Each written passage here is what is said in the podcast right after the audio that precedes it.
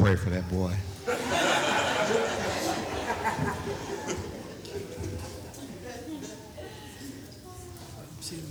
Giving honor to God, we're just uh, glad to be here, and uh,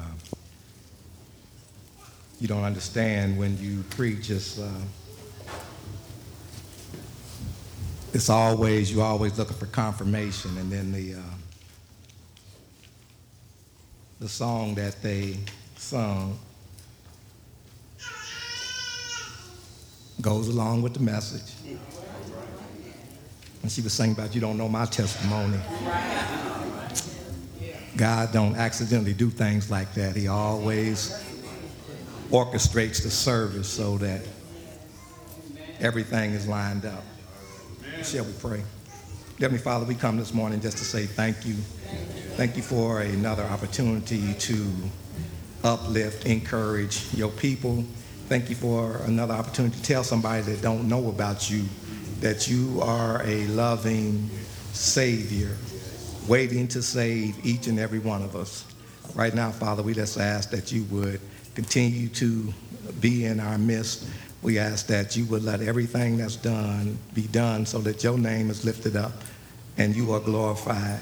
Father, we ask that um, you would just remove self and allow your Holy Spirit that uh, I have been communing with all week, getting ready for this. Let it show itself now. In the mighty name of Jesus, we pray. Amen. Our scriptural text for this morning will be coming from the Gospel of John, the fourth chapter, verses 13 through 19, verses 28 and 29, and verse 42. A familiar passage of scripture, but I think a lot of times we overlook stuff and we don't really see some of the meanings that God has for us in, in these scriptures. Beginning at verse 13 from the New International Version, you'll find these words Jesus answered, Everyone who drinks this water will be thirsty again. But whoever drinks the water I give him will never thirst. Indeed, the water I give him will become in him a spring of water welling up to eternal life. The woman said to him, Sir, give me this water so that I won't get thirsty and have to keep coming here to draw water. He told her, Go Call your husband and come back. I have no husband, she replied. Jesus said to her, You are right when you say you have no husband. The fact is, you have had five husbands. And the man you have now is not your husband. What you have just said is quite true. Sir, the woman said, I can see that you are a prophet. Verse 28 and 29. Then, leaving her water jar, the woman went back to the town and said to the people, Come see a man who told me everything I ever did.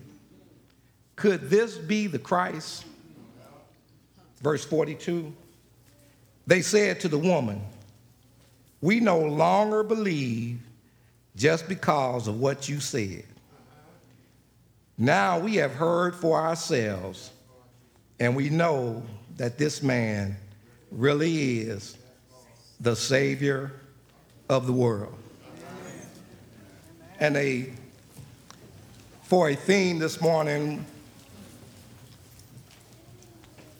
we would just like to implore everybody to come see the man. Yeah, come see the man. Uh, this is a very familiar passage of scripture, and God knows how uh, we like drama, we like mess. So for him to throw this in here really a lot of people, the only thing they remember about that passage of scripture is that the woman had five husbands, and the one that she had wasn't hers. Ask them anything else about the scripture, they don't even remember the part about the living water. All they know is Jesus was talking to a woman that had five husbands, and the one she had didn't belong to her.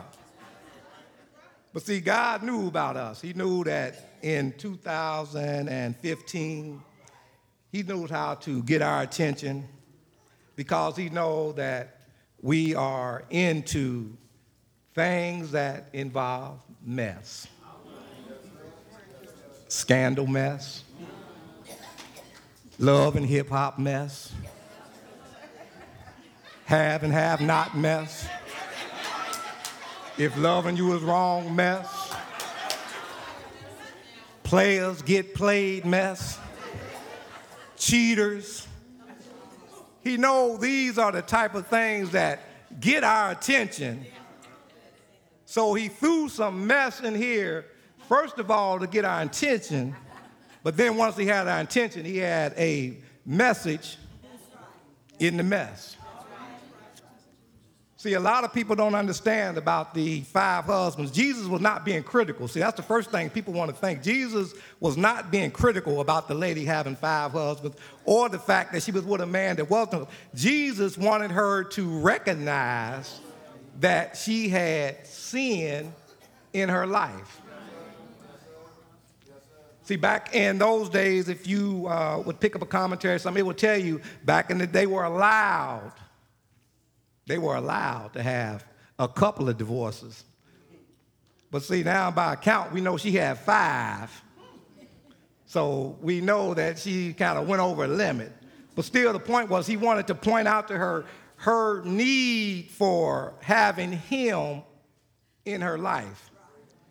And the other part that we have to look at when we're looking at the New Testament, most of the time when Jesus done uh, great things in the Bible, it was always people who were not supposed to even be associated with Jesus.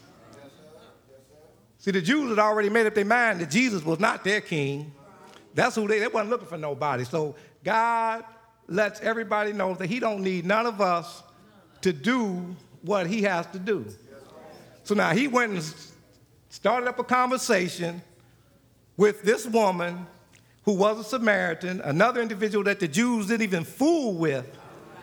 But he was not so concerned about whether she was a Jew or a Gentile. He just wanted her to know about him. And then we see that she did not take what he told her lightly. She ran off. And she went to tell everybody to come see a man that could tell her everything she ever did. And on contrary to what you think today, Jesus does know everything each and every one of us in here has ever did, but he has not held that against us. He still decided to allow us to be a part of his family. And we need to know as Christians, like this woman, we have a responsibility to go tell somebody, come see the man that knows all about me. Don't worry about nobody sitting next to you. You need to tell somebody to come see the man that has picked you up and turned you around gave you a brand new start, was even with you when you weren't with him. Because in 42, we find out something to happen. If we go tell somebody, they might come meeting for themselves. See, that's what even the Samaritan, you find that even her, even though she didn't believe it first, she went to tell them, and then they were not interested in her secondhand story. They wanted to find out for themselves. And so, as Christians, we got a responsibility to witness, and hopefully, people will take what you're saying and try to find out for themselves. Now, I just got a, uh, a few points that we're going to make about this um, scriptures here. The first point is the Bible tells us of our responsibility as Christians. Like I said, in this story, like I said, these were non Christians that were willing to go and witness. As Christians, we got a responsibility to tell somebody. We don't have no responsibility on what they do with what we tell them. But if you're not telling nobody nothing, they can't find out nothing that they need to know. So when we look in the Bible, it uh, gives us a couple illustrations of our responsibility as Christians. First, you'll find in Matthew 9 37 and 38. Then saith he unto his disciples, The harvest truly is plenteous but the labors are few. Pray ye therefore the Lord of the harvest that he will send forth laborers into his harvest. See, God already knew he was going to be few in number, but the only way to increase them numbers so that they're effective and get something done is that we pray to the Lord of the harvest that he might send more people to work for him. And our church is no different than any other church. You might have a thousand people on the membership roll, but the workers are usually 20%. Don't complain about the 20%. Just pray to the Lord of the harvest that he might send some more. In Matthew 28 19, we find some other responsibilities that, that we have as Christians. It says, Go ye therefore and teach all nations, baptizing them in the name of the Father and of the Son and of the Holy Ghost, teaching them to observe all things whatsoever I have commanded you. And lo, I am with you always, even unto the end of the world. It's our responsibility as a Christian. In those verses, it says, You are commanded to go tell somebody about Jesus. You commanded. It It don't mean arbitrarily tell somebody. You commanded to go tell somebody about Jesus. In John, the 21st chapter, verses 15 through 18, the reference is made three different times of feeding his sheep. After Peter had let him down, he told him three different times to feed his sheep. That's what we have a responsibility to do as Christians, as parents. Uh, feeding his sheep is you know, making sure your children know about Jesus, making sure your family members and your friends know that you know Jesus, making sure that your coworkers know that you are something a little different than them because you belong to Jesus. And another uh, responsibility we'll find in Romans 1 and 16. And if you are a Christian, this ought to be your rally cry. For I am not ashamed of the gospel of Christ, for it is the power of God unto salvation to everyone that believeth to the Jew first and also to the Greek. Now, see, if you're not ashamed, you ought to not be ashamed to tell somebody to come see the man. Now, you ain't trying to introduce them to any man, you're trying to introduce them to the man. See, they were making a reference to a man, but we want them to come see the man that has made a difference in your life and changed things.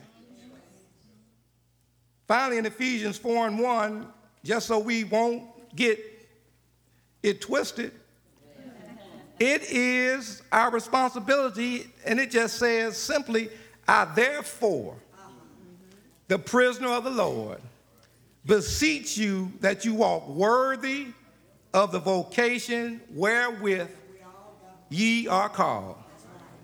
Now we're going to stop right there. Preaching, teaching, singing, ushering, on the deacon board, on the usher board, on the nurses board, on the missionary. That is your ministry. Your vocation is you a Christian. So we have to walk worthy of that vocation. I don't care how many degrees we get, how many songs the choir sang, and we love to hear them sing. But our vocation is Christian.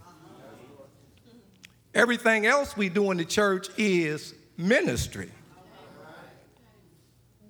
Our vocation is Christian. That means it's our job to be a Christian at all times at your family gatherings, on your job, when somebody done made you mad, when things not going right, it is your job to remain a Christian. You can still come and be on the usher board and de- but your first job is to be a Christian. And a Christian ought to want to tell people about Christ. A Christian ought to shout it from the rooftops come see the man. Come see him. See, you can't say that uh, you a Christian and don't never want to tell nobody about Jesus. You can do some wonderful preaching. You can do some wonderful singing. You can, you know, you can deep to the end of time. You can be fluid with your ushering. You can be a superb nurse. You can be a superb trustee. But unless you're telling somebody about Jesus, you are shirking your responsibility, which is your vocation and your job, so we won't want nobody to get confused. Your job is being a Christian. Now, secondly, you got to be able to have something. You can't say, Come see the man if the man haven't never done nothing for you.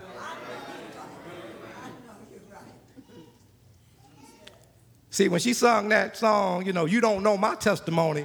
Every single person in here has their own testimony. I can't stand up here and say, I know he's a healer, because thank God I haven't been that sick yet. But we have some people in here that have been sick. Sick to the point where the so called educated doctor told them go home and get your affairs in order because this is about to be over. But then something shocking happened when you showed up at the doctor the next time. The doctor even had to look at you in amazement and ask you what happened. But for somebody that has been sick, they can tell you Come see the man that healed me when I was sick. So it's just a few passages of scriptures that let us know what we can tell somebody that the man has done for us personally. Now, every scripture might not apply to you, but something ought to apply where you're able to go tell somebody, come see the man. You might have to tell him, come see the man when I didn't have a job. Uh, I showed up unqualified and I got hired. You know, come see the man when my children were about to drive me completely insane. But God stepped in and not only did he get them in line, he kept me from killing them and he kept me from losing my mind. You have to be able to tell them, come see the man. That when you did not have a dime in your pocket, everything you owed was due. Right in the nick of time, he showed up as the on time guy. See, we all got something that we can tell him about. In Romans 5 and 8, if you don't have nothing else to tell anybody, you can tell somebody this. You might not want to admit it, but this applies to everybody. But God commended his love toward us in that while we were yet sinners, Christ died for us. Now, us is plural. Now you might act like you don't do nothing, or you might you might act like you know you don't need God for nothing, but that verse right along, right there, should cover everybody. And if you don't have nothing else to tell somebody to come see the man, you can tell them, come see the man that loved me while I was a sinner. See, when you say while I was a sinner, that eliminates you trying to point fingers at everybody else. He loved you while you were a sinner. You can tell me from the end of time that you don't do nothing wrong. I'm not going to call you a lie because it's not worth arguing about.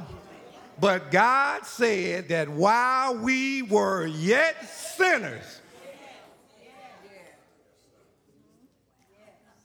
He died for us. It didn't say He died for this part of the church, that part, that part over there, the part in the back.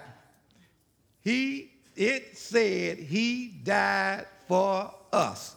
So if you don't have nothing else to tell nobody, tell them come see the man that died for you when you was a sinner. Psalms 32 and 1. If you need something else to tell somebody, come see the man. Blessed is he whose transgression is forgiven, whose sin is covered. Again, if I'm not mistaken, this follow this covers all of us. You can shout it from the rooftop that you haven't done nothing, but I'd rather admit to somebody that my transgressions were forgiven and my sin was covered than to walk around and act like I didn't need God to do nothing for me. See, now, if you think you done made it all on your own, don't none of this apply to you. But if you know that the only reason you made it was because of God, you can tell somebody that. Come see a man that has covered my sins. That's enough for all of us to shout right there. See, we might be as secretive as we want to be, but we all fall under that lady at the well because he knows everything that we ever did. Did is past tense. He knows everything that we doing. And he knows everything that we gonna do. But come see a man that has covered me for that. Psalms 34 and 4. If you don't have nothing to tell somebody to come see, see the man for. I sought the Lord, and he heard me and delivered me from all of my fears. Thank you, God. Thank you, God. Think of the worst thing that you ever went through in your life that you thought you could not survive. You thought you wasn't going to make it. You thought it was going to be the death of you. You thought it was going to be your demise. But you called on the Lord. Even though you weren't for sure if he was going to come. But he heard you. And he delivered you from all your fears. Somebody's walking around today. Somebody, the rest of the congregation don't even know how you're functioning. But you know that it was because he delivered you from all of your fears. So you can tell somebody, come see the man that made me brave. In 19, that same division of Psalms, it says, Many are the afflictions of the righteous but the Lord delivereth him out of them all. Again, I don't know if you've been in any place or anything that happened to you, but it's a good thing to be able to tell somebody that the Lord delivered you. And the good thing about it, most of the afflictions that we wind up in are self inflicted.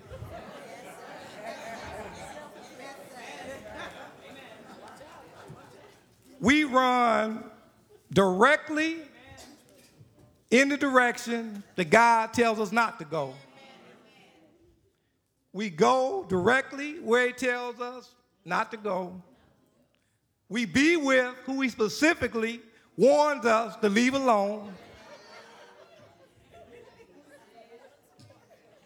and done delivered you from them on multiple occasions but for some reason or another,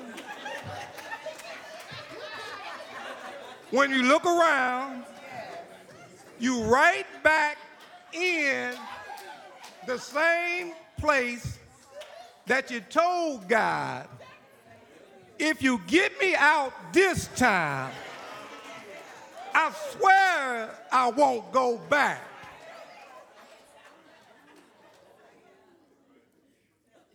He knew he was going to go back. That's when he said, Many are the afflictions. He didn't say we got one affliction, he said, Many are the afflictions of the righteous. But the Lord delivered from them all. Come see the man that delivered me. That's what you need to tell somebody. But make sure you throw in there that he delivered me not once, but he delivered me over and over and over and over again. Then in Psalms 37, verses 23 through 25, if you don't have anything to tell anybody to come see the man about, just read these verses in your spare time. The steps of a good man are ordered by the Lord, and he delighteth in his way. Though he fall, he shall not be utterly cast down, for the Lord upholdeth him with his hand. You can go tell somebody that even though he done ordered your steps, we done went the opposite steps. We done fell down. But the God done lifted you up with his own hands. I know somebody got something to tell about being. Then in that 25th verse, when you are younger and you hear this and you just skip over it, when you grow up in the church, and I look at some of the older members, when I was a kid, I thought they were so old. Now, since I'm 59, old is old don't seem as old as it was. But when you was coming up and you see the members shouting and see the members crying, as a child, you know, we would laugh about it. It was so funny. Like, they don't have to do all of that.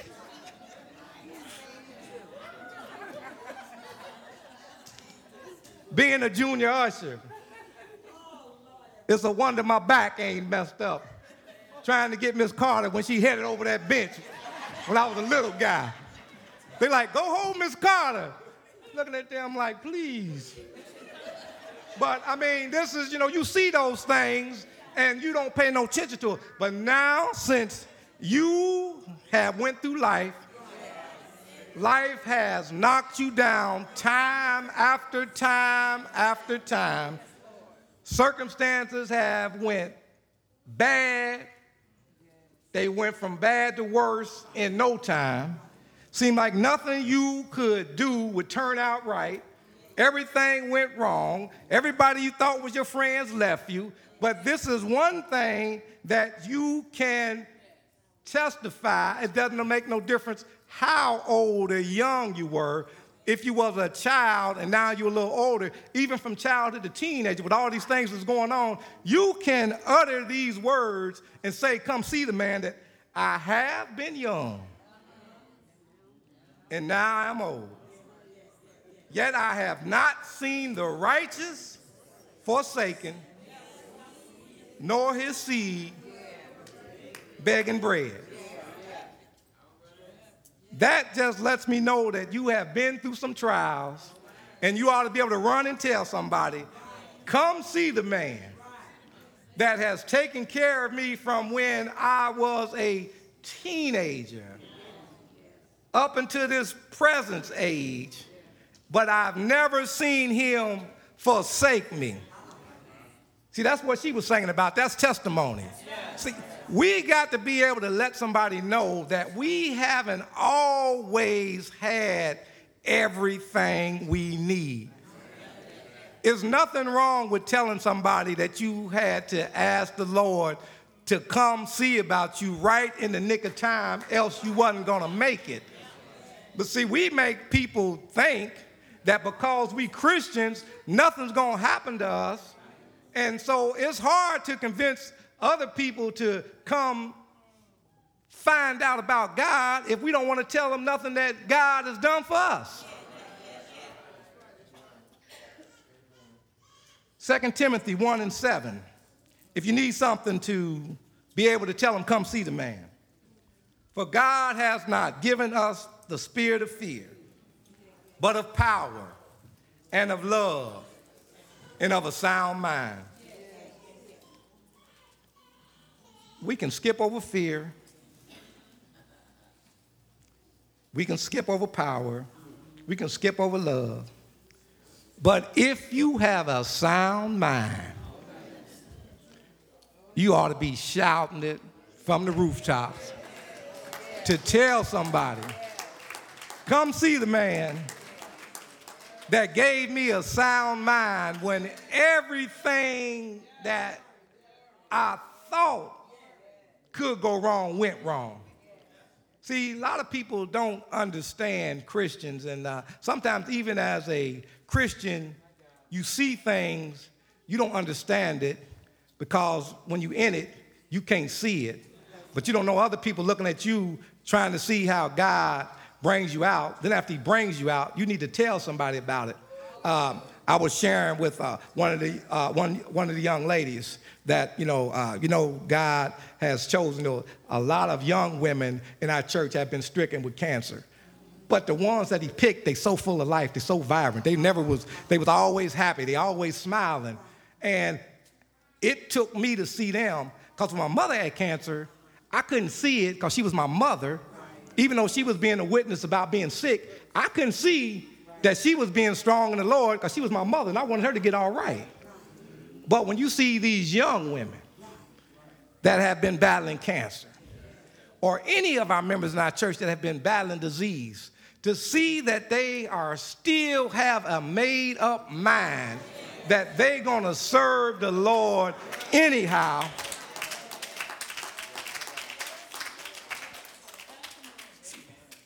That's where he takes fears away. Some of the stuff that some of our individuals in our church have went through, God only can pick certain people to do it to because the rest of us would cower in fear. But these individuals going through devastating illness, they know that God did not give them the spirit of fear. And then, like I say, when somebody's sick, it's, you know, when you ain't nothing wrong with you, it's easy for you to say that you don't care what's going to happen. But to hear sick individuals say all the time, I'm all right with whatever happens, that's an example of God removing fear because they don't fear death anymore because they already know that even should their illness overtake them, when God comes back, they're not going to have no illness. 1 Peter 4 12 and 13. Beloved, think it not strange concerning the fiery trials, which is to try you, as though some strange thing happened unto you. But rejoice inasmuch as ye are partakers of Christ's suffering, that his glory shall be revealed, ye may be able, you may be glad also with exceeding joy. When stuff happened to us, we want to fall apart. But God has to send us through some things. Most of the time, just to see where we at. But when things happen to you and people can look at you and see you still got a smile, you can tell somebody, come see the man. That in the midst of my fiery trial, he done kept me anyway. I don't like what I'm going through. I don't know how the situation's gonna turn out, but I made up my mind that I'm gonna trust him no matter what comes my way. Come see the man that I can trust, even in my trials. Somebody can tell somebody that. Everybody can't tell that, but if that's what your testimony is, you have a responsibility to tell somebody that. James 1, 2, and 3. My brethren, count it all joy when you fall into divers temptation, knowing this, that the trying of your faith worketh patience. Now, I don't want nobody to get confused and saying, you know, want, Reverend Brown said, go out there and be happy if you get tempted. That did, that's not what the scripture said. You got to put two and three together. Because if you just use two, you'll think you got a free pass to go out there and just get do all the temptation you want. But the temptation is supposed to try your faith so God can see can I trust him?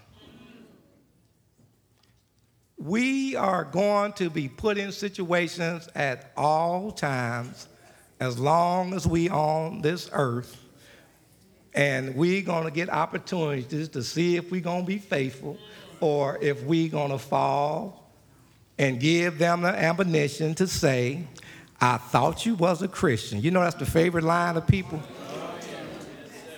They don't see nothing you do right. But as soon as you do something wrong, they'll look you straight in your face and be just as sincere. And I thought you was a Christian. I really looked up to you. I'm so disappointed in you. Knowing all along they didn't care about you one way or the other. But they just been waiting and waiting and waiting and waiting. Like, please let them fall. You know, your coworkers, you know, they waiting. They waiting for you to cuss them out. You could go in there a hundred days straight. And when they speak to you, you hallelujah, praise the Lord. But as soon as you tell them where to go, what to kiss, they gonna be so flabbergasted like you done destroyed them. I can't believe your sanctified self said that to me.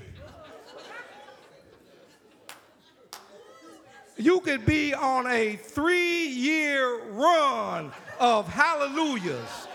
Praise the Lord. I'm praying for you. I love you. But the first time, the very first time that you fall, and this is what they're gonna hit you with. I was gonna come to church till you did that.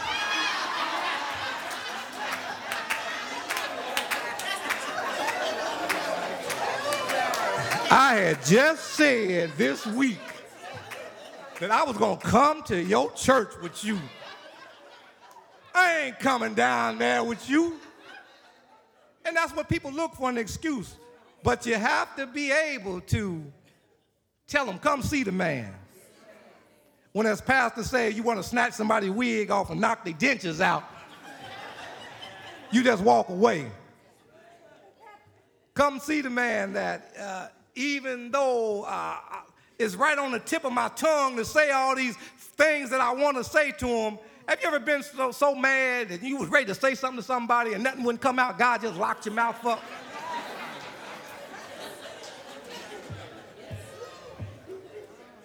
They looking at you because they think you crazy because you're going to convulsions because they done said something to you, you about to. and God is talking in your spirit like, don't do it. Don't do it. Don't do it. The Holy Spirit saying, don't do it. Don't do it. Don't do it. But the devil telling you like, I know you ain't gonna let them do you like that. I know you ain't gonna keep letting them walk over you like that. I know you ain't a sucker. You, I know you're gonna say something, but God just wraps. Sometimes He just got to wrap you all together, because you know some of us, you know, some of us a little crazy. Some of us might even fight still. Think we can fight.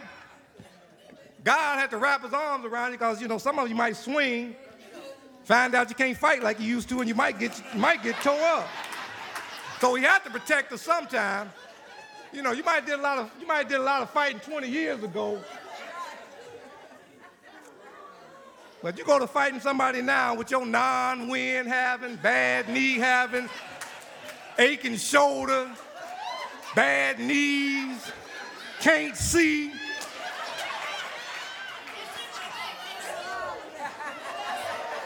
One thing about a fight, you can't start a fight and then say, oh, excuse me, excuse me, never mind. Never mind. Once you in it, you in it.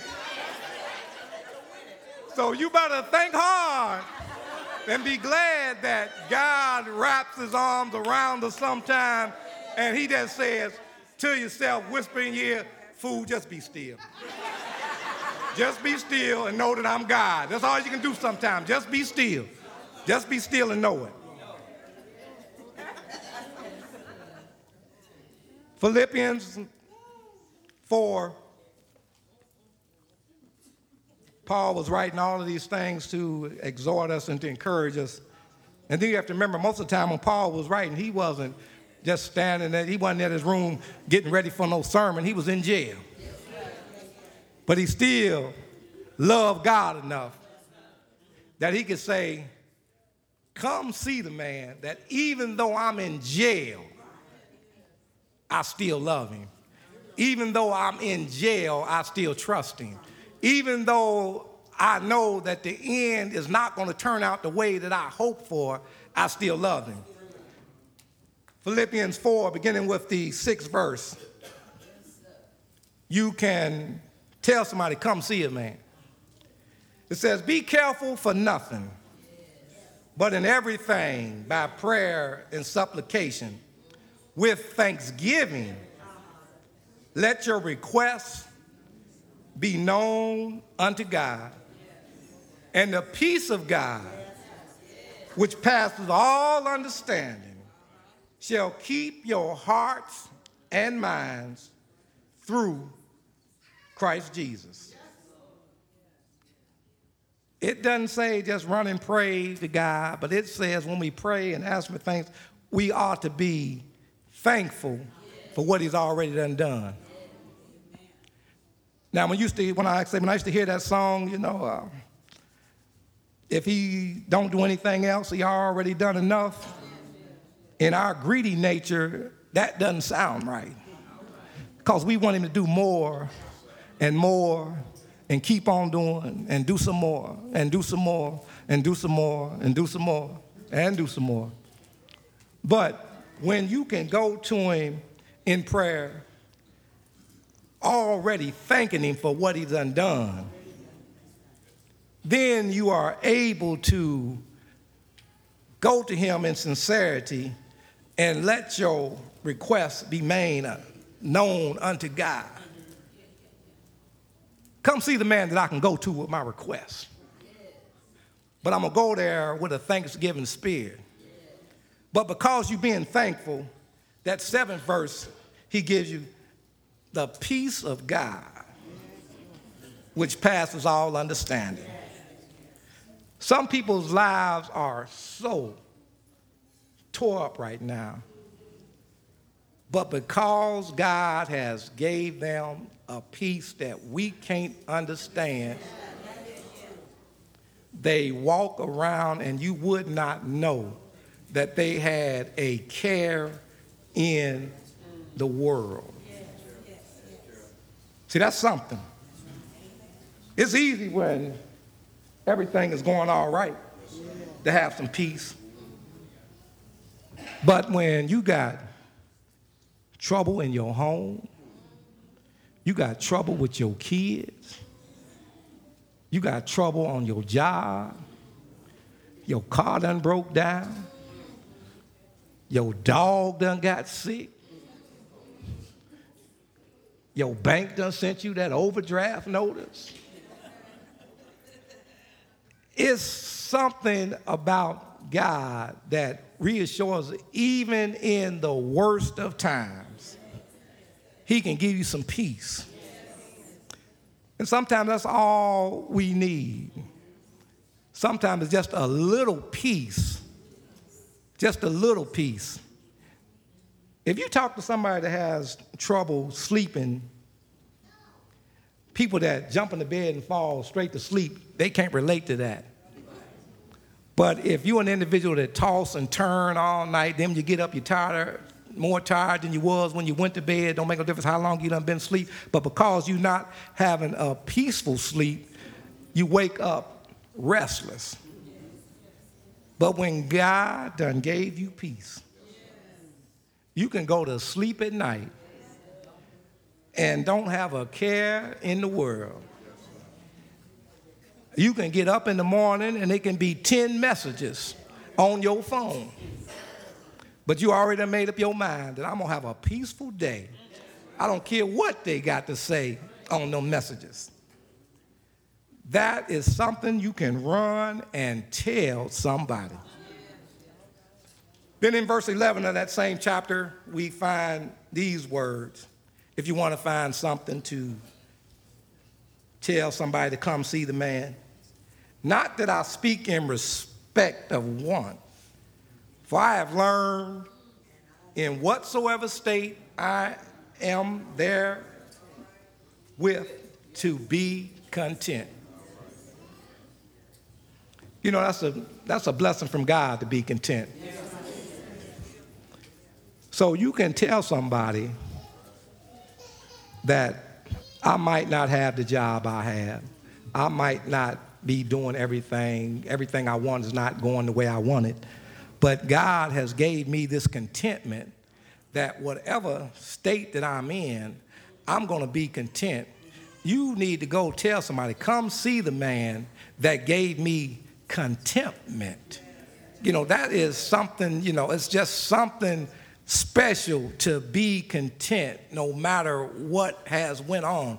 And the only way you can do that is if Jesus is with you. Now, we're not content because we look at these commercials and we're supposed to drive certain cars and uh, we're supposed to eat certain foods, we're supposed to live certain places. But you know, you can drive yourself completely crazy trying to keep up an image that you know you can't afford. Had to get some quick weave because you don't worried all your hair out. It done fell out. you don't worried yourself to death. Worrying about you ain't got what everybody else got. Now all your hair done fell out. Now, on top of not being content with your situation, now you're content with the way you look. And it just adds more things on top of things.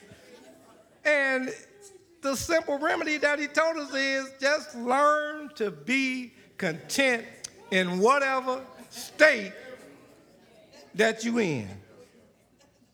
Now we don't want to go. We, well, we ain't gonna go there. We ain't gonna go there. We ain't, we ain't, we ain't gonna go there. We're gonna leave that alone. 13 says, I can do all things through Christ, which strengthens me. You need to tell somebody, come see the man. That even though I am weak in myself, I got a warrior with me. I got somebody that got my back. I got somebody that when everybody else leaves me, he's just a prayer away. I got somebody when everybody I call is looking at the caller ID, see it's me, and they know I'm complaining again, and they just passing over the phone. But when you know you can do all things through Christ, you need to be able to tell somebody that. And finally, if you want to be able to tell somebody, come see the man in 19, if you can tell people this, then you all right. But my God shall supply all of your needs according to his riches in glory. I don't know if you watch the news, you see over in Greece, them people was running to the bank trying to get their money. The bank wouldn't give them their money. Then the money they would let them get, they had a limit. Then when they did open it back up, probably some people got trampled trying to get to the bank.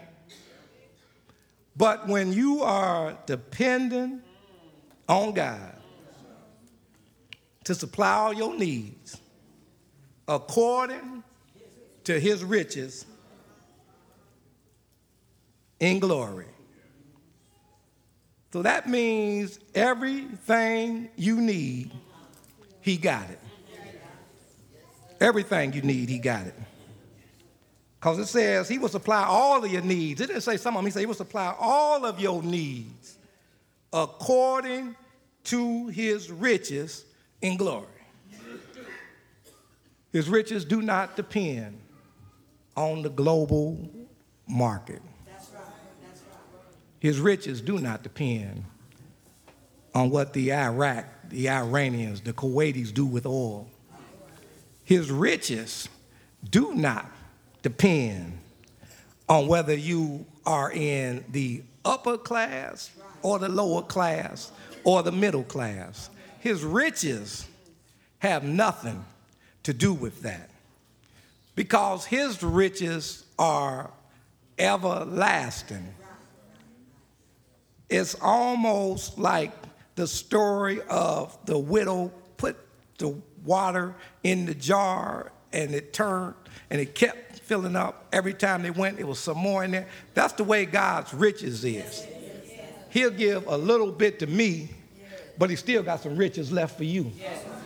He'll give a little bit of his riches. And then what we have to not get caught up on is what really riches are.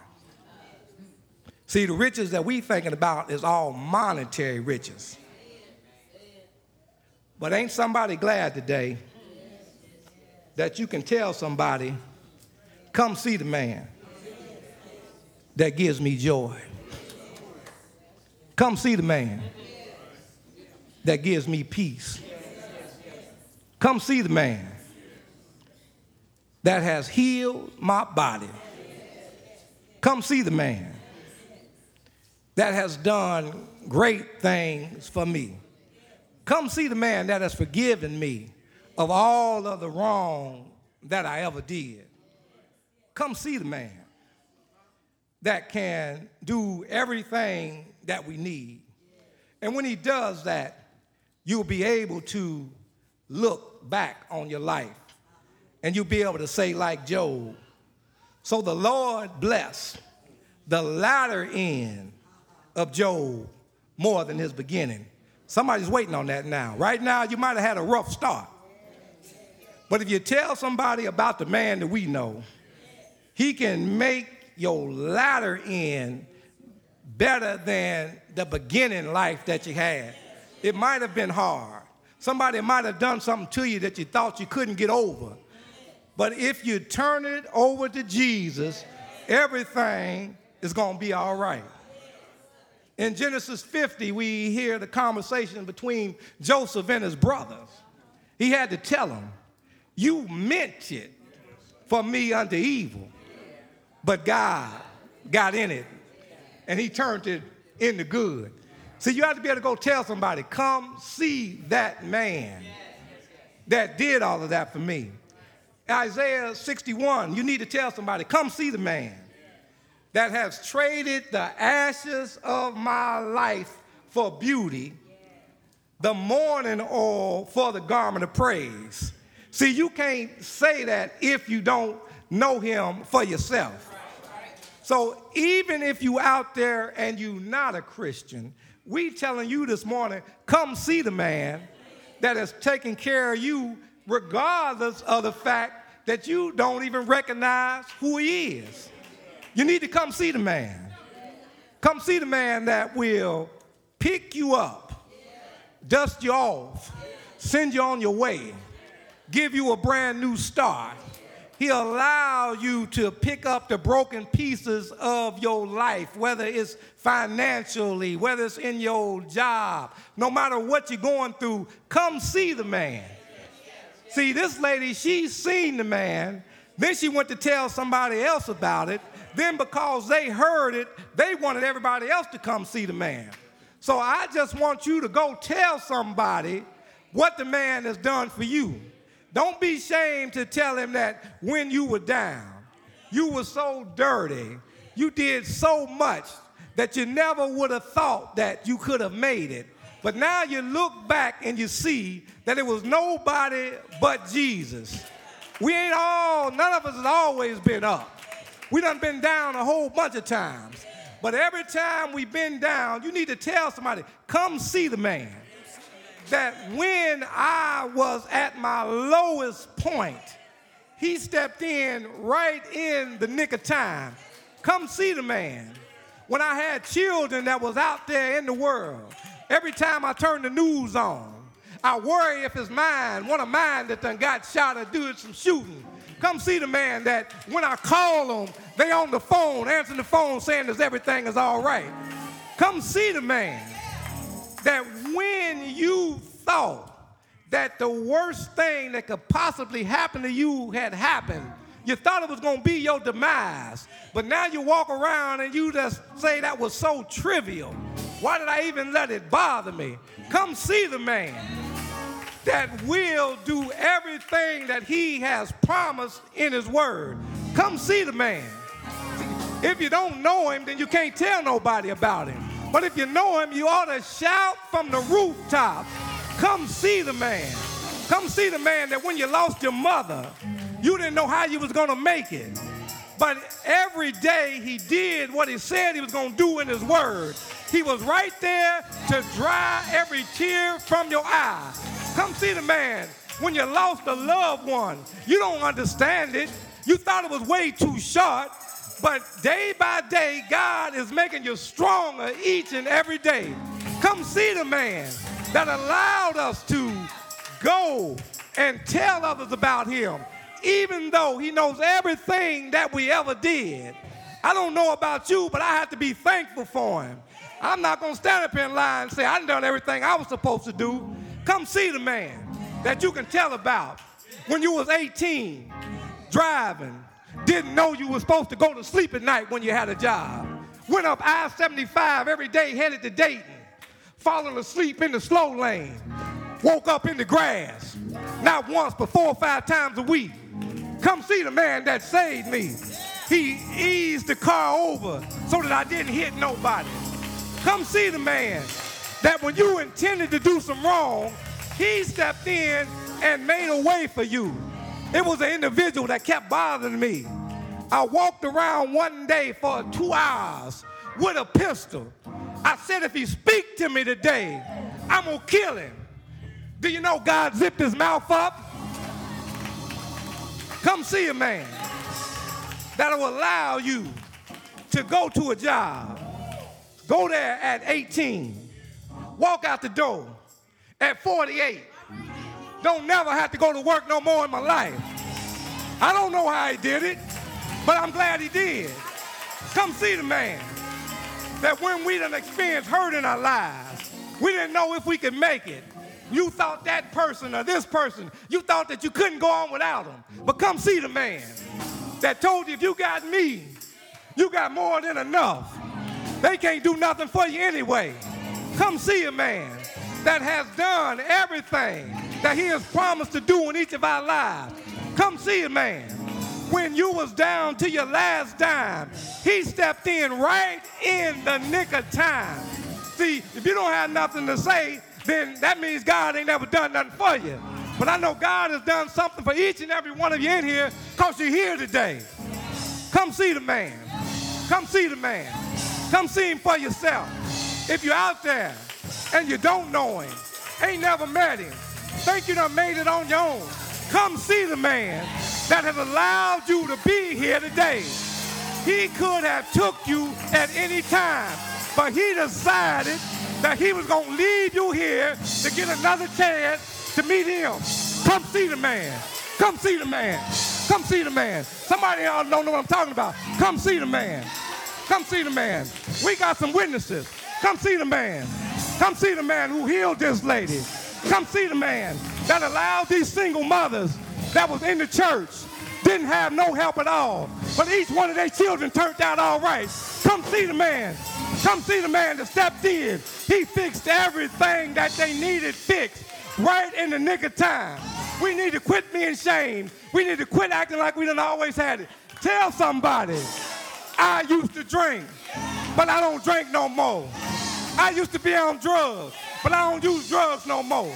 I used to run around and go everywhere but to church. But now God done changed me. I got a brand new walk. I got a brand new talk. I'm so glad that one day he changed me. Come see the man I know.